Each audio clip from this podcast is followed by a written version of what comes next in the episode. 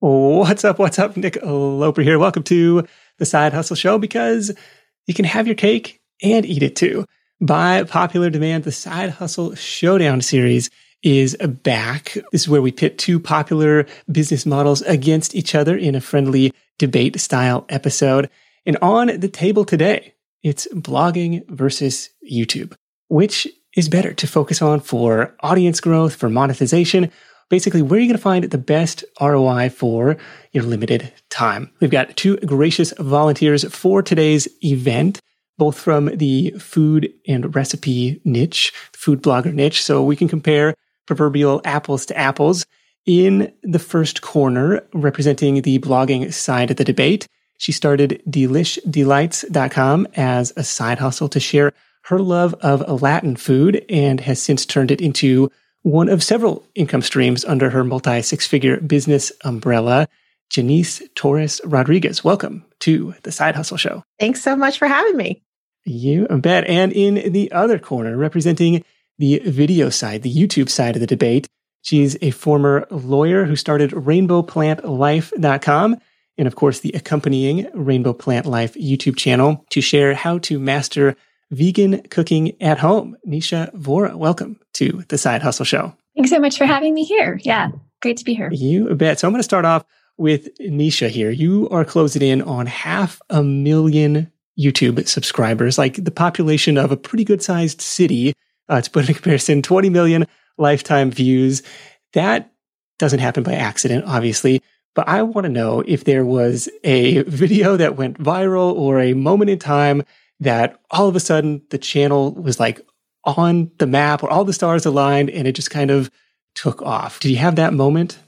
No, not really. I, I feel like I still haven't gone viral and I'm not like trying to, so it's it's fine. I think it's just been a steady progression of figuring out what kind of videos my audience is interested in and my potential audience is interested to, you know, grow the audience. And I think I started out really, really slowly. I didn't know what I was doing. I was just kind of throwing things out into the universe. And it wasn't until I started focusing on content strategy and being really smart about it and doing a lot of pre planning that I started to see the growth pretty much last year. And just capitalizing on what works and continuing to do that has worked a lot. There was no specific moment or no specific video. Okay. In a way, that's more positive. I feel like that's more controllable. Like, okay, if I'm consistent with it and I serve my audience and I practice this craft of getting better and better, eventually the algorithm uh, giveth um, and and you can be rewarded for that versus sometimes you see well i posted three videos and the third one you know got a million views and i was off to the races like well i don't know how realistic or how duplicatable how replicable that may be and i want to dive into the content strategy behind okay what do i create videos about in a moment but Jannese, you started with the written content first, uh, and maybe same question. Like, was there a post of yours that you know hit the Pinterest lottery or something that took off for you? For me, it was actually Facebook of all places, which, if you think about now, it's almost impossible to go viral on Facebook. You have to pay for ads to show up in front of everybody. But back when I was really getting into like turning this from a side hustle hobby thing into, you know, can I create some sort of business around this? I was really relying heavily on Facebook and you know the ability to go viral on there this was around like 2015 i joined some like blogger sharing groups where people would literally just like share their favorite recipes from different websites. And one of them just went nuts uh, to the point that my site crashed. So at that point, I realized, okay, maybe my my host can't handle this level of bandwidth, so I got to do something here. But that happened several different times, and the thing that I noticed was the Latin food was what was going viral. So that gave me some really good intuition into what I should continue to do from a content creation strategy. Are you constantly having to come up with new recipes or your unique take on classic recipes? How do you figure out what to write about next? It's a little bit of both. So, my inspiration definitely comes from my Puerto Rican heritage. I started sharing my grandmother's recipes and my parents' recipes and that is something that really resonated with people because there just aren't a lot of Puerto Rican food bloggers in general.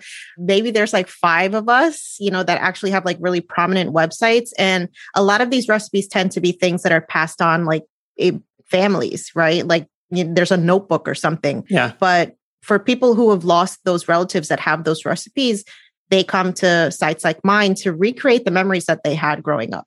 Okay.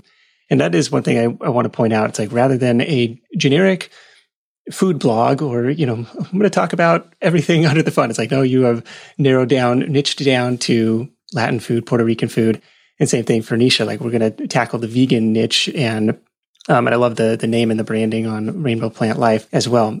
Nisha, talk to me about what goes into your content strategy. Is there keyword research involved? How do you figure out what to vlog or, or write about next?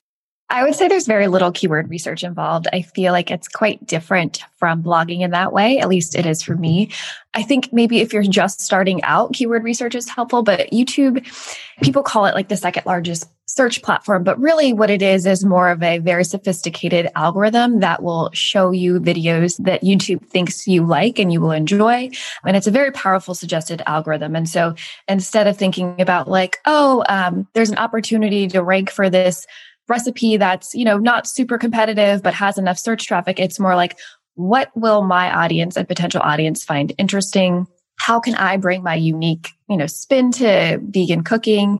And what do I think I'm really good at or that I can create the best recipe out of? And so I have a lot of creative flexibility, I think, in that way where I can just basically pick anything I want and think, okay, how can I make it the best possible version? And how can I make either an educational, entertaining, or a combination of both of those things, make a video that will do that for my audience. And so there's a lot of pre planning. Okay, like, well, you know, this particular video performed well. Like, is it because that recipe was amazing or is it because the style of filming? Or is it because like I involved some sort of extra component, like a taste test with my parents? And then just kind of iterating on that and, and thinking about how that might play out in different seasons and different times and different contexts. That's really interesting to hear. So relying more on kind of the organic discovery, you know, people who watch this might also want to watch this rather than how to make fill in the blank, you know, recipe or something like that. It, unless it's like a super simple recipe, it's like I'm more often going to the written content for that type of thing as a consumer of recipe sites, food content. So that's that's interesting to hear. It's like okay, where I'm going in the limited experience with YouTube, I'm going into TubeBuddy or a vidIQ and like, okay, what's the search volume? How competitive is this? Sounds like that's not a, a core part of the process for you. It's definitely not for me. It might be for other people, but I did try to do that when I first started, when I didn't know anything about how to make a video and I didn't know anything about how to engage an audience. And I was doing those things and it was like not paying it off at all. So I think maybe if you're just starting out and you have some good video skills and you kind of have a content strategy, that can certainly be a useful tool for you because if you're just starting out, you don't want to necessarily make a recipe that's the most popular recipe ever. But I think for most creators, it's not super helpful unless, again, it's an instructional video like how to fix a leaky faucet. Like search yeah. is super helpful for that because no one's watching how to fix a leaky faucet unless they have a leaky faucet and they're searching for it. But for me personally, and I feel like for a lot of successful creators in this space, it's more about the organic content and the connection with the viewer and all those other things that don't have anything to do with keyword research. Right. Think of it as a big infotainment channel where it's it's got to be visually appealing, it's got to be entertaining, and you got to deliver you know what you promised on it. Hopefully, helps people in some way versus the straight up instructional uh, problem solving type of content, which there's absolutely room to play in that space on on YouTube as well. Jannese, what about for you? Anything on the keyword research? like you look it up, well, how many people are searching how to make uh, ropa vieja or something uh, every month? Yeah, yeah, that's definitely a big part of my strategy. I tend to look for recipes that don't have like a great blog post associated with them as the first page results okay. because then I know I can fill that gap. So I'll go and, you know, just research different recipes that I ate growing up and seeing like what level of quality there is when it comes to content. And I can be pretty sure that if I create a very structured SEO friendly blog post, that it's going to end up ranking, you know, top five. Nisha, tell me about the time it takes to produce, in your mind, quality YouTube video, uh, start to finish. A lot. I will say a lot. So I have an external video editor. So that is a lot of it. So that has taken some time off my plate. It's a contractor, but there it's just one team that like I work with consistently. It's not like I'm just sending it out to different people all the time. It could be 30 to 40 hours, honestly, of work it varies. Like some of my videos are a bit shorter and it's some of them are 15, 20 minutes long and it could be well upwards of 40 hours. But the pre-planning part where I do spend most of my time, I think that has really paid off for me. As I was mentioning when I first started, I was just like throwing things out there. Like, I think this is what people on YouTube in the vegan space are making. Like, let me, let me just do the same thing and not spending any time in that initial planning phase or very little time in that initial planning phase. So spending a lot more time in the planning phase and honing your content strategy to be very unique to you and very, I guess, just very tailored to what your audience likes. That takes a lot of time. So I won't, I won't pretend that it doesn't. Yeah, that's um, it's a, a significant investment. I've, I mean, I've got blog posts that I have forty hours into as well, and I can only imagine what what it would take if I tried to make a video version of that. Are you embedding the video because you have rainbowplantlife.com too? Are you embedding those videos into the site? Like, is there a, a complementary play where the video uh, supplements the written content or vice versa? Uh, yeah, I, for most blog posts, or not for most blog posts, for most YouTube videos that I have, I do insert it or embed it into the blog post. I don't know how many people actually watch it because I feel like most people who come to blogs are there for a quick experience to get the recipe to print it out or to pin it okay. or whatever. And my videos, the shortest ones are like six minutes. So I don't think pe- that many people are watching them. I do put them there for like the very loyal super fans who want to watch them. And sometimes I will chop them down into quick one minute videos that will instead live at the top of the page, which is, I think, more helpful for a blog to just see the quick instructional video as opposed to then hear me talk about it and be casual and all those other things that come in a YouTube video. Yeah, I, I don't know about that. I don't know. I've, I've found myself, you know, I could read all about this, or you could just show me, especially if it's like a visual thing. Like, okay, I want to watch how you do, especially for food related stuff. Cause like I, anytime there's like a description, it's like, I just, you know, is, is it supposed to look like that? Let me watch the video. Okay. And Jannese, I imagine not 34 hours, 30, 40 hours into a, a piece of written content, but I could be wrong there. No, I think that's one of the many reasons why I was just like, yeah, I'm never going to be a YouTube star because there's just way too much involved here, but I would say from, and you know, I'm not a big planner when it comes to like content creation. So I kind of let my creativity, you know, inspire me as to what I want to make. That being said, I would say from grocery shopping to final publishing, it's probably anywhere from like eight to 12 hours for me. Yeah. I mean, it's, that's the big part of it. It's, the play, especially well, you got to make you got to make the thing. You got to take nice looking pictures of it and edit edit the picture. You know, it's a little bit more than just different recipe iterations. I could definitely see that being a time consuming thing. I digress. Okay, where else do we want to go on um, this content strategy front? One thing that makes me maybe nervous about YouTube is probably the wrong word because it's you know it's been a platform that's you know that is obviously here to stay, but there's still this feeling of you're playing in somebody else's sandbox. The algorithm giveth, the algorithm taketh away. I've had some friends where their account was just shut down without warning. Does that make you nervous at all? Like, I'll get while the getting's good, but there's this hedge over here on your own site. I think it's super valuable to have your own site or and or your own email list because you own those, right? Of course your site could crash, but you own those. You get to determine the content, you get to determine I mean you get to determine the content on YouTube too, but it's like you own them and you can kind of shape them a little bit. At the same time, though, I think a blog is still, you still have an algorithm, right? You still have Google search, you still have Pinterest to work with, and those are all kind of determining how visible your post will be. So, what I like about YouTube, even though it is this algorithm that you don't have control over, is that it's a bit more of a meritocracy. So I feel like in order to be at the top of Google for a recipe, especially a very popular type of common recipe, say chocolate chip cookies, you have to either have a long established blog with a lot of domain authority, a lot of backlinks. Um, you also have to have a really, really well run site that like is optimized on a bunch of different technical levels. You have to understand SEO. You have to optimize that blog post itself as well as other you know parts of your blog so there's just a lot of factors that go into determining whether you get to that top result or top five on Google. Whereas with YouTube, if you can create a really compelling video, maybe you show this is the best chocolate chip cookie recipe and here's five reasons why. And your videography is at least somewhat good. You're showing that really beautiful bite shot. You're like engaging. You're informative, you're inspiring. Like obviously those are those aren't easy things, but like you could be a small channel and if you do do those things and have a title and thumbnail that are clickable and intriguing, like you could very well be a channel with a thousand subscribers and then be in the top search results for chocolate chip cookie, even though it's such a common recipe. So yes, it is an algorithm, but I think that if you do those two things really well, like the engaging content and the clickable thumbnail title, you can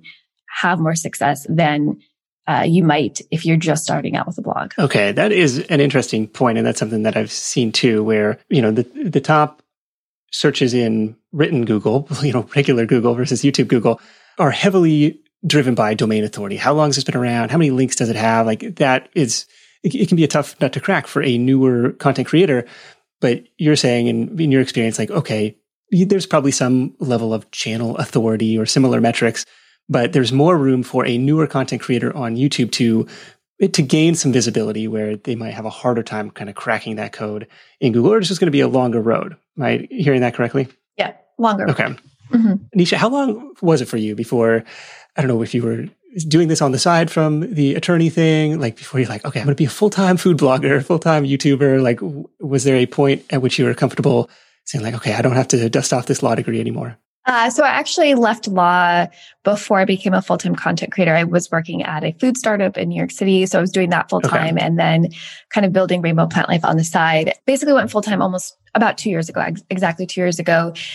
But for YouTube, it was, it was slow because at the beginning, again, I didn't know what I was doing. I was just, I think this is popular. Let me try it out. But it was never done with a lot of intention with a lot of planning and with a lot of thought about like what am I actually good at. I was also working full time, so just couldn't devote that much time to it. I also had Instagram, I had a blog, I was writing a cookbook, so like just like very little time went into thinking about it thoughtfully. So I would say I went full time 2 years ago and then my YouTube channel started to really take off last year. So the last 12 to 16 months or so. Do you think that was a result of having more time to put into it or yes. just okay. Yeah. Basically from 8 hours which is mostly just filming to then having 30 to 40 hours to think about it in the pre-planning stage to be thoughtful to to be kind of more critical about like okay this video sucks nisha. Why like how can we improve it? Or like how can we take it to the next level? Or how can i be more engaging on this particular topic? Are there metrics that you're shooting for in terms of i want to get to you know 40% watch time or or something like that per video? No uh, I am not a numbers person at all. My partner, who he does a lot of the analytics, but I feel like it takes away from my creativity if I'm constantly focused on numbers. And so my goal is just continue to produce good content as often as I can. And hopefully the, the numbers will reflect that. So I will say that like watch time and views are probably the most important thing on YouTube, but I try not to like spend any time looking at them. once it's out there, it's out there. And you can maybe learn from that for the next one, but it's kind of like, well, I'm not going to go and re- reshoot this thing. So you've been full time at it for two years. How long before that? Like, I'm trying to get the, the pre, like the side hustle period. Like, how long were you building it up uh, prior to that? So I started Rainbow Plant Life in 2016 in the spring when I was still a lawyer and it was just Instagram. I didn't have a blog. I didn't have a YouTube channel. And then I quit law at the end of 2016, started working full time in the food space in 2017, started YouTube probably summer, sometime summer of 2017. So it's been about four years, but I really wasn't super focused there until I guess one and a half to two years ago. For Jannese, how about you? How, how long was it as a, I know you got a lot of projects going on, but um, was there a, a moment in time you're like, all right, I'm a full time uh, food blogger? Yeah, I think it was when I was doing my taxes for 2020. I was like, wait a minute, we make this much money. Okay, I think I can quit my job now. But it's definitely a slow grind when it comes to blogging. I started my blog in mid 2013, didn't know anything about it. So I really spent the greater part of like two years after that, really just learning the science of blogging and, and niching down. And then 2016 was when I first started making money and uh, it's been you know a roller coaster ever since then but every year it's kind of grown exponentially as far as the income coming in from the blog so i think there's a certain level of consistency and niching down i think is the thing that changed everything for me. Oh okay. What it started a little more broad in its early days It was all over the place. Like when I first started, I didn't know anything about having a niche. So it was like whatever I felt like cooking that day was what was going to go on the blog. I was taking pictures with like an iPhone 4 or 5 or something. There were terrible pictures with no kind of food styling, you know. So I had to teach myself that stuff on the fly. Yes, a learning a learning curve that goes goes into everything. And same here. Like, so I started blogging in 2009, but didn't rebrand until 2013 to Side Hustle Nation. And the same thing, you know, once you start to niche down and like, no, this is what I'm going to talk about. This is the audience that I want to serve. That's when things started to uh, do a little better. Still a long, still a long, slow climb, but definitely uh, there was a, a turning point for sure. Does it make sense to jump over to the monetization side of things now? Because my understanding, at least based on the recipes that I pull up on my phone, it's like this is a heavily ad driven business where I'm going to make money on display ads on my site. Is that correct, Jannese? Yeah, for me, that's the bulk of my income. It's that and sponsored content. So, working with brands to create custom recipes with their products. Those are the two main ways that I monetize, and a little bit of affiliate marketing with companies like Amazon. Okay. What's the ad network that you're currently with? I'm with AdThrive. So I was able to join them in 2018 after I consistently was hitting 100,000 page views a month. Okay. I want to probably circle back on this sponsored content piece too. But Nisha, for you, is it AdThrive or similar network for the rainbowplantlife.com blog? I have AdThrive on on my website and then on YouTube it's, you know, the ads that they serve through Google. Between the two between the traffic to the site. I'm curious about the income pie, Nisha. Like, is YouTube a significant chunk of that revenue for you? Yeah, um, I think my blog earnings are still higher. Uh, I think just the AdThrive partner, whatever that I have, the the settings, whatever, I think it just works very well. I used to have a different ad provider and certainly didn't make as much as, as I do with AdThrive. So if anyone's listening is eligible for AdThrive, check them out. Um, not sponsored. And then the YouTube earnings, they're very good, but I still think the blog earnings are, are a little bit better. But a lot of YouTube creators are just on YouTube and make a very decent living from just YouTube ads. I'm sure they do sponsorships too, but once you get to a certain threshold of views and obviously depending on what your lifestyle is, where you live, you can make a, you can make a decent living from, from YouTube alone. This edition of the Side Hustle Show is also sponsored by FreshBooks. I've been a FreshBooks customer even longer than I've been a Beaver Builder customer. This is the award winning accounting and invoicing solution that's built for service providers, agencies, consultants, you know, side hustlers. Heavy FreshBooks users report saving up to 11 hours a week on their bookkeeping and accounting tasks. That adds up to a lot more deep work time to move your business forward, up to the tune of 500 hours a year. That's huge. So what are you going to find under the hood? Well, FreshBooks takes all of the not so fun parts of running a business from building and tracking invoices to organizing your expenses to managing online payments and it automates and simplifies them. I'll be the first to tell you there's a lot to love about being your own boss, but trying to figure out your financials all on your own probably isn't one of those things. What would it look like if it were easy? I feel like that's one of those uh, Tim Ferriss reframing questions. What would it look like if it were easy? Well, inside the intuitive FreshBooks interface, you'll find all the reports you need to know exactly where your business stands, and you can easily hand over the keys to your accountant so they can take over when it's time to reconcile everything for the year.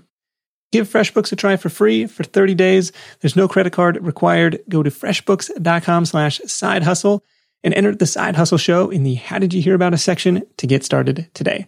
That's freshbooks.com slash side hustle to get more time back to build the business you love. When you're hiring, it feels amazing to finally close out a job search and hit the ground running with your new hire. But what if you could get rid of the search part and just get matched with qualified candidates? Well, now you can with our sponsor, Indeed. It's simple. If you need to hire, you need Indeed. The matching and hiring platform is trusted by over 3.5 million businesses worldwide to connect with great talent faster. And 93% of employers agree that Indeed delivers the highest quality matches compared to other job sites. For my next hire, I'm using Indeed to tap into a talent pool of 350 million unique monthly visitors. And what else is cool is Indeed's matching engine is constantly learning from your preferences. So the more you use it, the better it gets. And how about this? Side Hustle Show listeners get a $75 sponsored job credit to get your jobs more visibility at indeed.com slash side hustle show. Just go to indeed.com slash side hustle show right now and support our show by saying you heard about Indeed on this podcast. Indeed.com slash side hustle show. Terms and conditions apply. Need to hire? You need Indeed. Yeah. Are you doing sponsored videos, sponsored content there as well? I do a little bit. I do very little, um, I think, overall compared to a lot of creators, just because I want to protect my brand and also my time.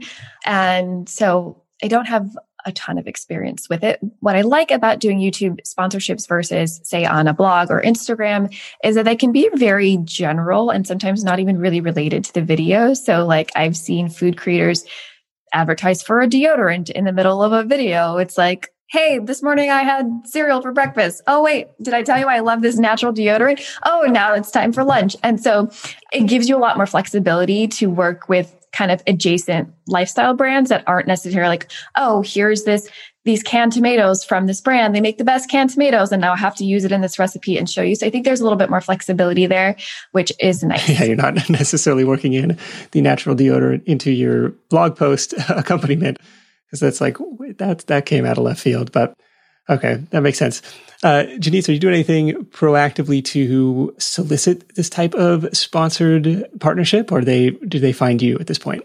Yeah, so typically I have used influencer marketing uh, agencies in order to find these opportunities. So I'm part of I don't know, five or six different ones. And they'll send out pitches via email or um, I'll go onto the portal and see like what opportunities there are. And it really is just a matter of picking what opportunity you think is going to make sense and how you can think about how you can weave that into your content and then uh, providing your rate for the, the post. Are there one or two of these influencer agencies that you like? Yeah, I'm a big fan of activate.social. They're pretty good. They have a really great dashboard to even view your metrics. So if you never even like join uh, an opportunity with them, just becoming an influencer on their network gives you access to this really cool dashboard that kind of lets you see your reach across all your different platforms. And they're a lot more flexible with uh, allowing you to choose their rate versus other agencies will just tell you this is what we're going to pay. And if, you know, doesn't work for you, then go look for something else. okay. Okay. So there's some flexibility there to say, this is what I'm going to charge for a blog post. Do you mind sharing what that rate may be or a, a ballpark range? Yeah. So I don't do anything for less than a thousand dollars at this point. Okay. Very cool. And any other influencer networks that you like? I have been a part of Social Fabric for a very long time, and they're really popular with food bloggers. So that's a great place for people to start with. That's who I started with when I was just starting out and trying to get my feet wet with the sponsored content. So okay. I'm a fan of them as well. All right. And then you mentioned Amazon as well as an affiliate play. Is that just for certain ingredients or cooking tools, supplies, that kind of thing? Yeah. So I tend to link like specialized equipment that you might need for a recipe, like uh, you know, some of the Puerto Rican recipes rely on like specific pots or specific utensils. So I'll pop those into a the blog post. Nisha, are you allowed, able to do affiliate stuff on YouTube as well? Yeah, I, I don't really, except for like Amazon links to like my cooking equipment, which I use on a regular basis. I think for affiliate marketing, there's no rules, but I think it makes sense when you regularly use that product or use it in that particular video. Again, like if you don't mention the natural deodorant, like you're probably not going to do your affiliate marketing in the video link, but there are no specific rules. You're definitely allowed to do it. I imagine you get questions all the time. Well, what was that pan you were using or something? Like, then you can answer in the comments or even in the description to say, like, here are all the tools and equipment used in this episode, Amazon link. And you also got the book deal out of the um, media empire that you have built. It's the vegan instant pot cookbook and, you know, traditionally published deal. So, you know, smaller royalties, but I was looking, it's got like thousands of reviews on Amazon. It's been very popular. Can you tell me a little bit about what that process was like? Sure. Um, so this was the beginning of 2018. I was working still at the startup full time and very small audience on YouTube, bigger audience on Instagram, and very little blog traffic. Like again, I was working full time, so I was really mostly focusing on Instagram. Okay. And I had maybe a list, I don't know, maybe like 10 instant pot recipes and a publisher with Avery Books, which is an imprint of Penguin Random House, just randomly emailed me and was like, Have you ever thought about writing a vegan instant pot cookbook? And would you like to write one with us? And I was like, no, I have not thought about that. Am I qualified? But yes, I would say yes. and then it kind of just went from there. And it was, it was a ton of work, but also very rewarding. And I love being able to like devote a lot of energy into one big thing. And yeah, then it kind of just made me an expert on vegan instant pot cooking, which I never anticipated doing or being. I mean, that's such an awesome story. Like, you know, putting content out into the world, somebody, you never know who's paying attention, who discovers it. You don't know how many other people they reached out to and they're like, nah, I'm focused on other projects, but you're like, sure, I'll, I'll take a crack at it. Let's see what happens. Did they give you an advance? Like, how did this, how did this work? You get a share of, you know, every quarter you get book royalties or something? I definitely got a, a, nice advance. But again, the bigger your advance is, then the longer it will take you to earn royalties. And so there's a trade off there. As a first time author, I didn't know too much about it, but I had a literary agent. I used to be a lawyer, so I can like read contracts. But it's a very new kind of unknown process if you're a first time author. So if anyone's listening that's like thinking about this read, I would just recommend talking to people who have written a book before, who have sold a book before, because there's just so much information that you would not have any clue about. And it's important to know some stuff. You don't have to know everything going into it, but it's important to just know some basics and ground kind of ground rules, I would say. Well, I imagine since that was a hit, uh, have they come back and been like, well, where's, you know, where's part two? Or, you know, what else, what else have you got for us? Uh, yeah, I'm writing my second book as we speak, which is why I'm not able to like be on YouTube as frequently as I would like in terms of uploading. Okay. But yeah, I'm working on the second one. It's not an instant pot cookbook, but it will be a hopefully lovely vegan cookbook. All right. Well, we'll be on the lookout for that. I'm sure you'll be able to find links and resources to that at rainbowplantlife.com when it is available. Jannese, what about you? I, imagine, and this is common for, you know, a lot of the food bloggers I know, it's like, even if they don't score this traditionally published book deal, there is some product? You know, maybe it's a self-published cookbook, maybe it's something like that. Do you have any products uh, of your own that you sell? No, and just the thought of like self-publishing a cookbook gives me so much anxiety that I'm like, you know what? The only way this is ever going to happen is if somebody sends me an email. It's like, we will handle the logistics for this. Cause I've gone back and forth with it so many times. And, you know, I just think about my own journey as a, you know, as a foodie. Like, I don't really buy cookbooks. So if I'm looking for recipes, I'm just going to go online. So I'm like, let me just do what makes sense for me. And if that opportunity comes, then we'll cross that bridge when we get there. Fair enough.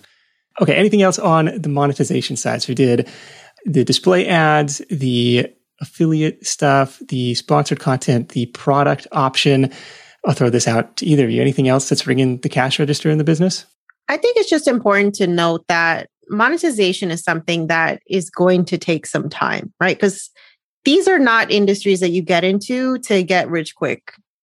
you know, as a content creator, you're really starting from a place of passion and just wanting to educate people and share your skills and, and share what you love. And I find that the money typically comes as you continue to operate in that space. I've always been able to monetize things after I'm really clear on my messaging and people really understand like why they're interacting with the brand. So I think just, you know, if you're in the place right now where you're creating a YouTube or social media platform or a blog, anything like that, just know that it's about putting in the work first. Don't focus on the money. The money will come.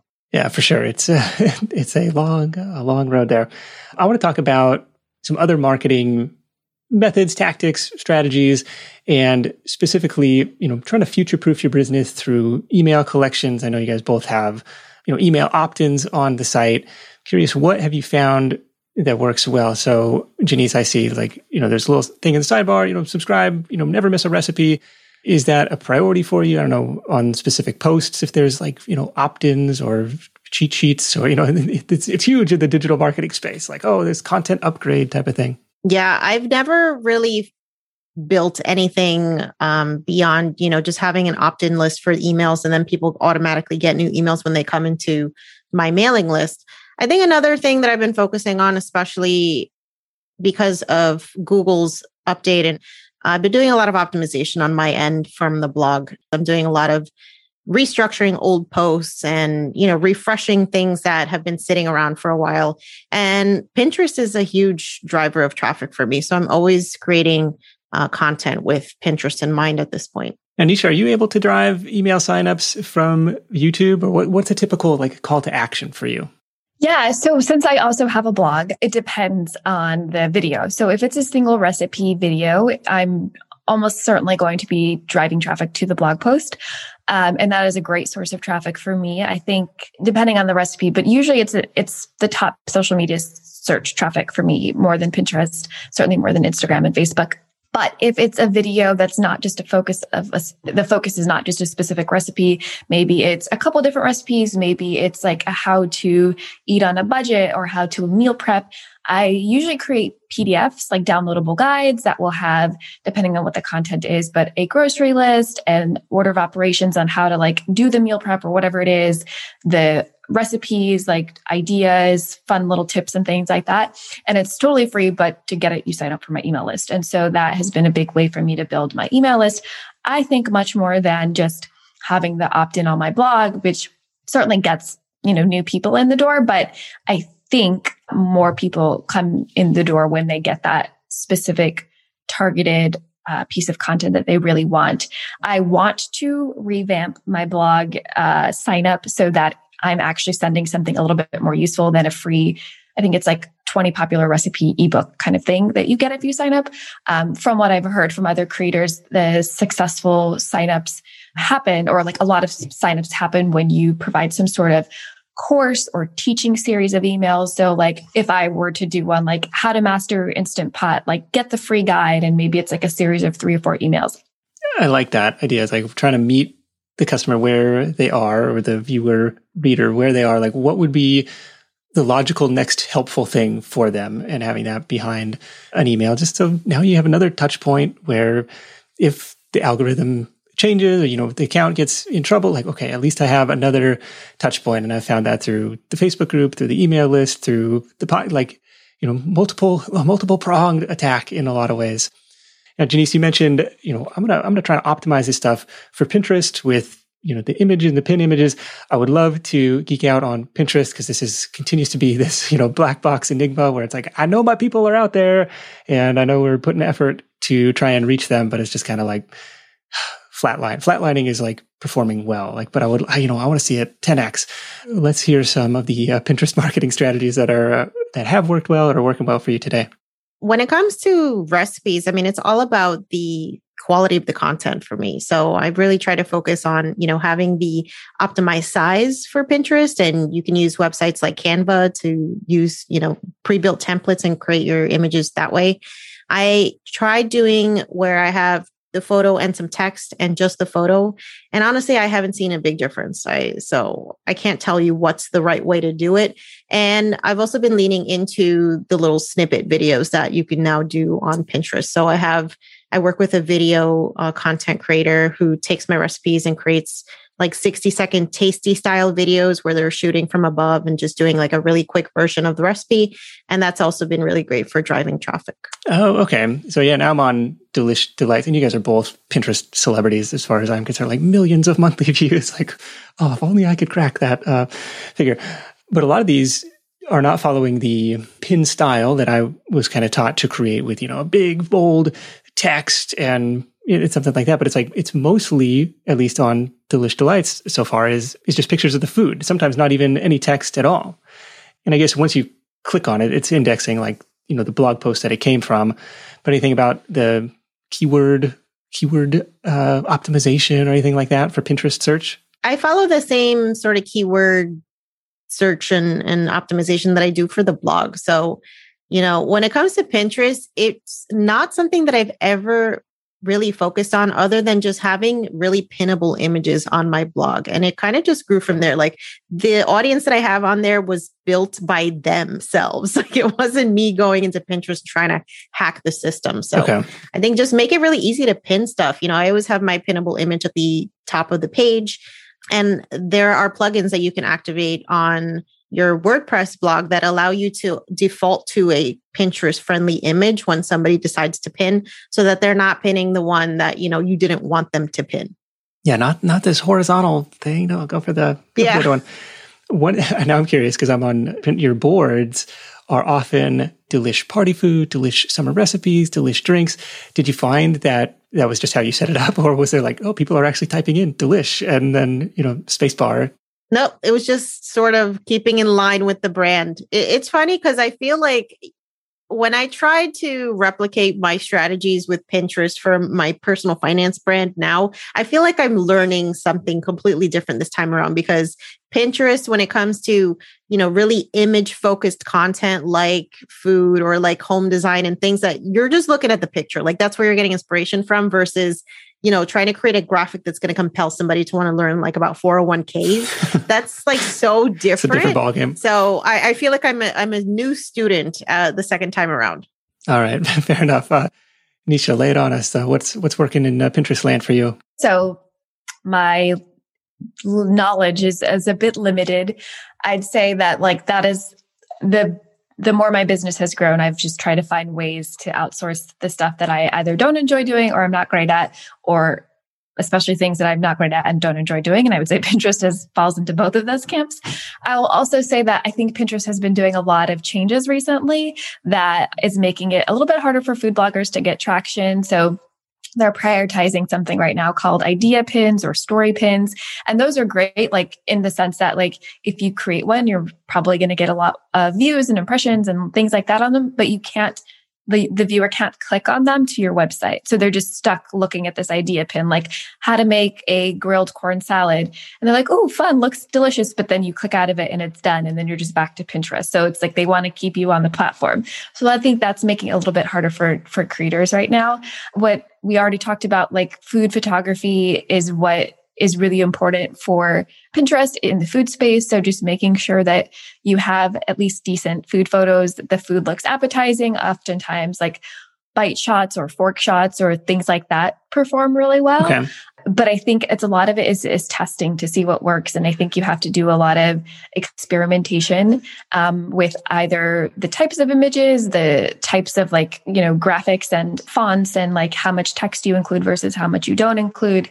And I think just kind of trying to stay on top of what's new. So like in the last year, Pinterest has really been prioritizing video. So obviously I have a ton of videos. So I will have video pins created and those tend to perform much better than static pins, which are just photos of the food. Okay. So just trying to keep on top of the trends as much as you can without going crazy, I think. And again, like the idea pins is they're definitely prioritizing that. So if you can create those for food bloggers, it's often just like the step by step. In the next eight slides, I'll show you how to make this, you know, taco recipe or whatever it is. Again, you can't click to them to your blog. So it's a bit of a downer, but trying to just keep up with what's new in the same way that all the social media platforms want you to, right? Like Instagram wants you to use reels and things like that. Yeah. It's, uh, you know, give, give the platforms what they want. And even if they annoyingly don't let that traffic come over to your site, you know, maybe they reward you in some other way. Well, at least I gained a follower. I don't know. Um, are you able to repurpose some of the YouTube stuff over to Pinterest? Probably not one for one, but to create pins out of some of the footage or some of the edited videos that you already have? I use my YouTube videos across different platforms, including Pinterest. It does take some manual work to like chop it down into if it's a square format or a vertical format, if it's 30 seconds or 60 seconds.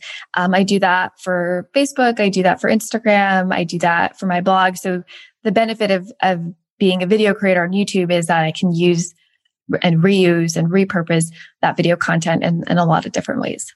I noticed there are several group boards on both of your guys' profiles here. Are those still helpful for you? Maybe Jannese? Honestly, I have no idea. And I keep reading different opinions about the value of group boards these days. I'm kind of just like, it doesn't hurt at this point to share them. sure. Fair enough. If you travel a lot for work or for vacation, you might be familiar with that feeling you get knowing you're leaving your space unused for long periods of time and you're still paying for that privilege. But hosting on Airbnb means you don't have to leave your home sitting empty when you're away. Being an Airbnb host isn't just a way to earn some extra cash, it's a chance to share your space and make a guest's vacation all the more memorable. You might be thinking, eh, maybe my place isn't the right fit, but don't write it off just yet. Your potential Airbnb might be right in front of you. Whether it's a spare room or even your entire home, there's an opportunity waiting. Airbnb turns your home into a practical and even profitable venture. We just got back from a family trip to Hawaii where we stayed in a great Airbnb, but our place back home could have been a highlight to somebody else's travels, and we could have used the extra cash to help pay for the trip. So if you're curious about hosting on Airbnb, find out how much your space could be worth by visiting airbnb.com slash host. Once again, that's airbnb.com slash host. We've been testing some video pins as well, kind of like slideshow style, but like there's video elements to it. And, you know, for list, lists of side hustle ideas or lists of ways to make extra money, like, okay, well, here's, you know, five to seven of those, you know, in this video format. I'm starting to see some traction from that. It was based on a conversation on a podcast earlier this year with Kate Ahl from Simple Pin Media. And it's just, I don't know. It's, I don't know if the ROI is really, is really there uh, for this stuff, but it's it, kind of like YouTube, where there's it's a search engine, but there's also this you know algorithmic element, this viral element where okay, if people are into this stuff, you know, maybe your stuff starts to get shown in conjunction with that. So it's an interesting platform from that standpoint versus an Instagram or Facebook where it's or Twitter where it's like really, you know, social media. It's here today and by sometimes hours from now it's just buried. So it has uh, can have a little bit of a longer lifespan. At least is my hope and understanding there. Yeah, I don't think there's any substitute for like just really good search engine optimization. So whether you're optimizing for YouTube or you're optimizing for Google, that's going to be more value added for most people than, you know, just focusing on one social media platform to boost your stuff. Nisha, you have uh, lots going on. I'm curious if there's been any surprises along the way? Anything that was unexpected, you know, on the path to building the Rainbow Plant Life uh, media empire? Uh, well, first of all, I'm flattered that you refer to it as a media empire. I've never thought of it that way, but that's a nice confidence boost. Thank you. Um, I'm sure there have been a lot of surprises. I'll just give you a recent one. Um, so I recently moved to Southern California where my family lives. My parents are both here and I was in New York previously. And, uh, I've started incorporating now that you know, things are back to normal-ish. Like everyone in my family's vaccinated. I've been getting together with my family and filming videos where like my parents are involved in a taste test. So I'll make a vegan recipe and I'll like then serve it to them and get their thoughts. Or sometimes I'll compare my recipe to like maybe a standard vegan version of that recipe or to a store bought recipe or okay. something like that and kind of, you know, get their reactions. And people have absolutely loved it. I think it's been an amazing way to kind of build a more personal connection with my audience, for them to get to know me outside of just cooking, to get to know my family and our relationship and just like my personality.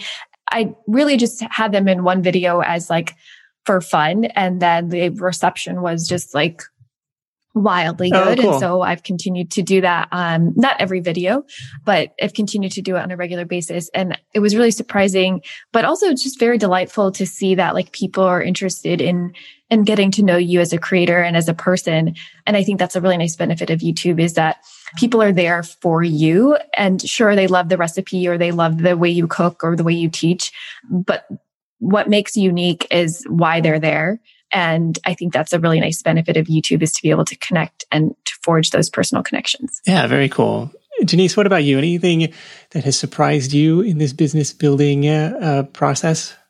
Yeah, well, I think the first thing is like I didn't realize you could actually make a living doing this stuff, which is pretty amazing.